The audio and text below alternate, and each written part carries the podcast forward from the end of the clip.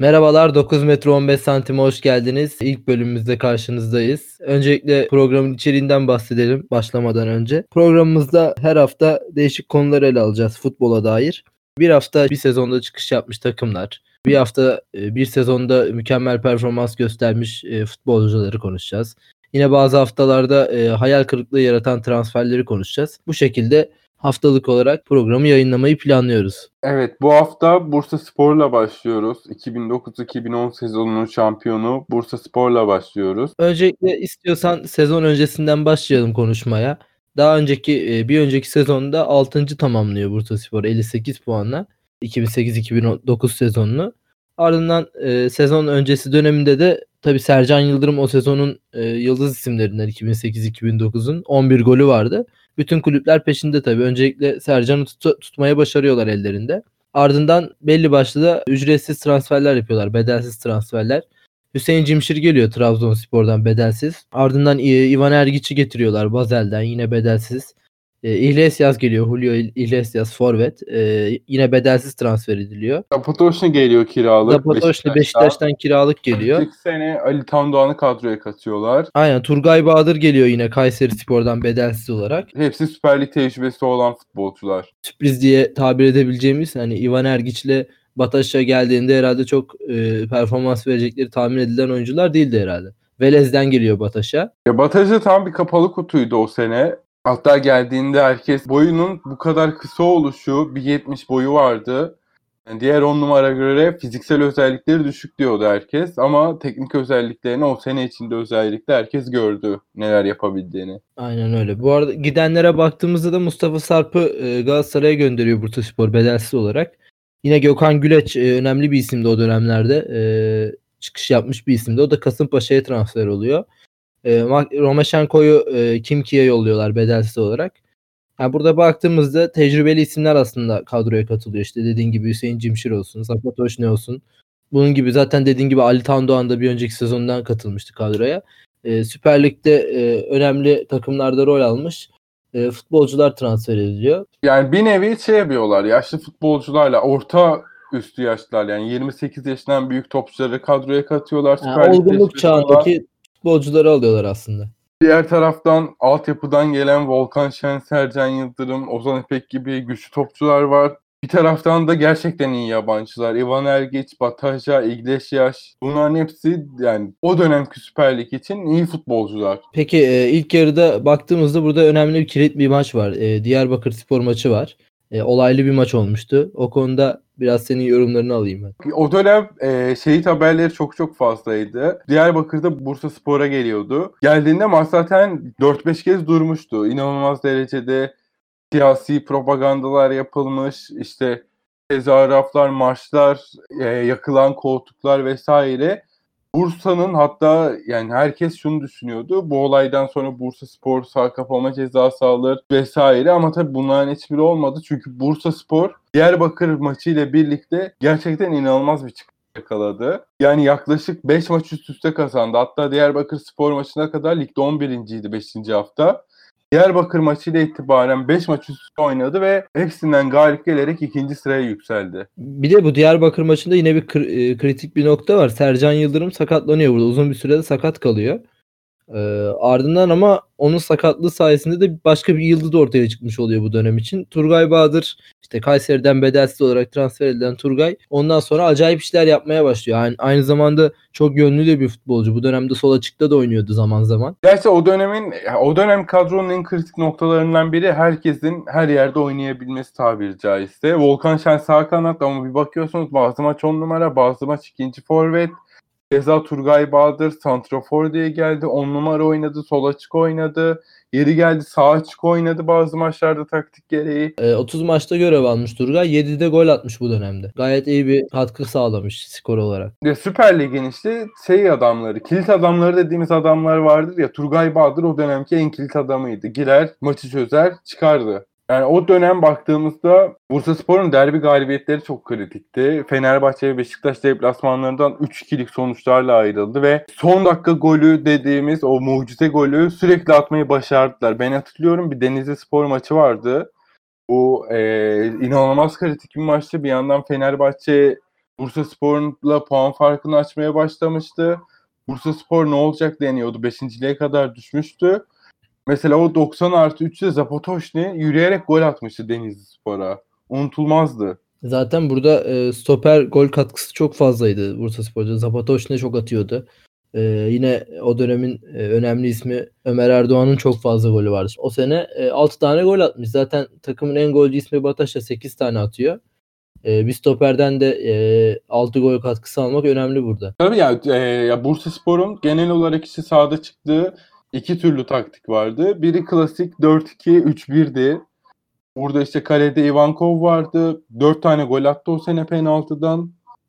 Sağ tarafta Ali Tandoğan, sol tarafta Mustafa Keçeli. Ortada ise değişen ikili vardı. Ömer Erdoğan, İbrahim Öztürk. Ömer Erdoğan, Zapatoşni.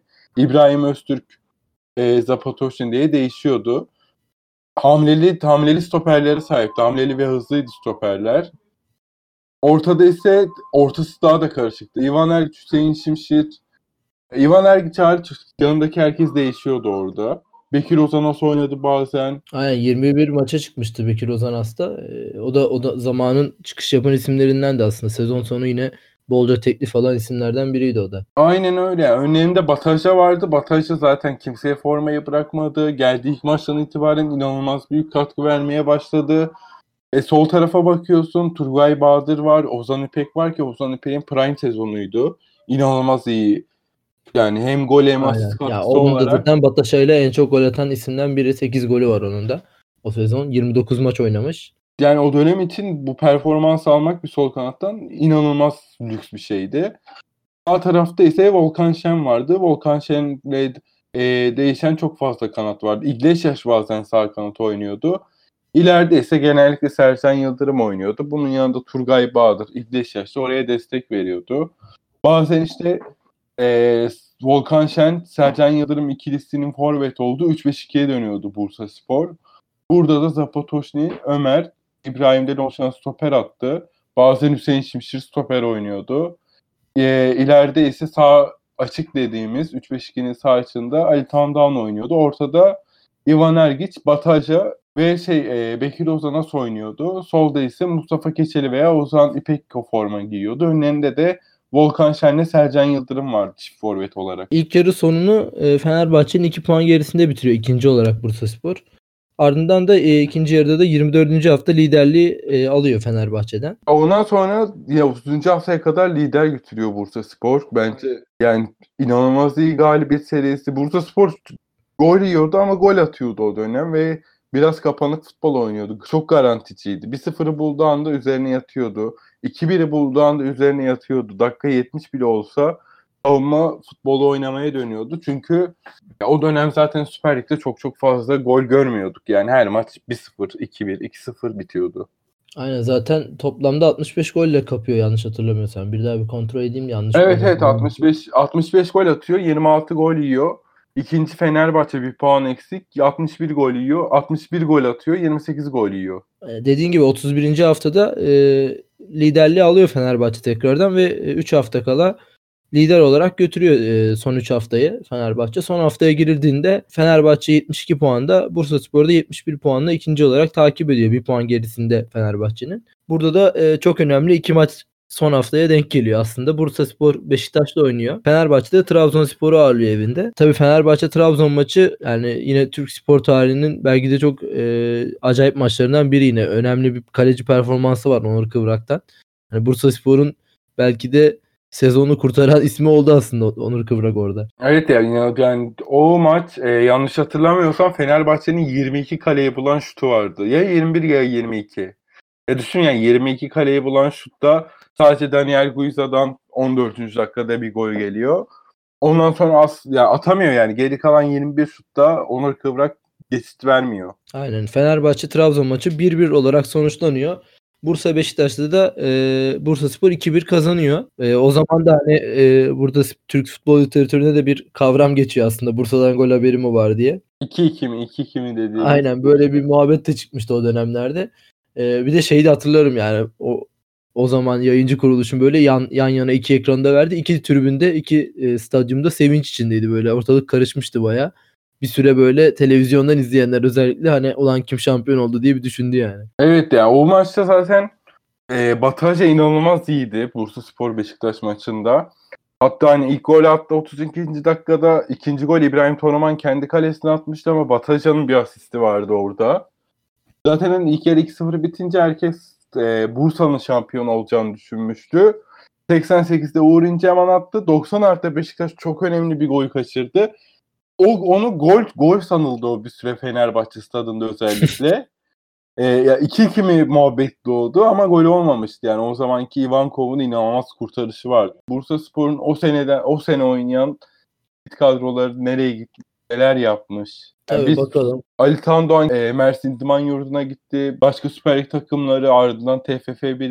Lig 2017'de futbolu bıraktı. Ömer Erdoğan zaten çok yaşlıydı. 34 yaşındaydı. O da futbolu bıraktı. Zaten o performansta bir daha alamadı zaten Ömer Erdoğan. Yani tek sezonda ama inanılmaz bir performans hakikaten.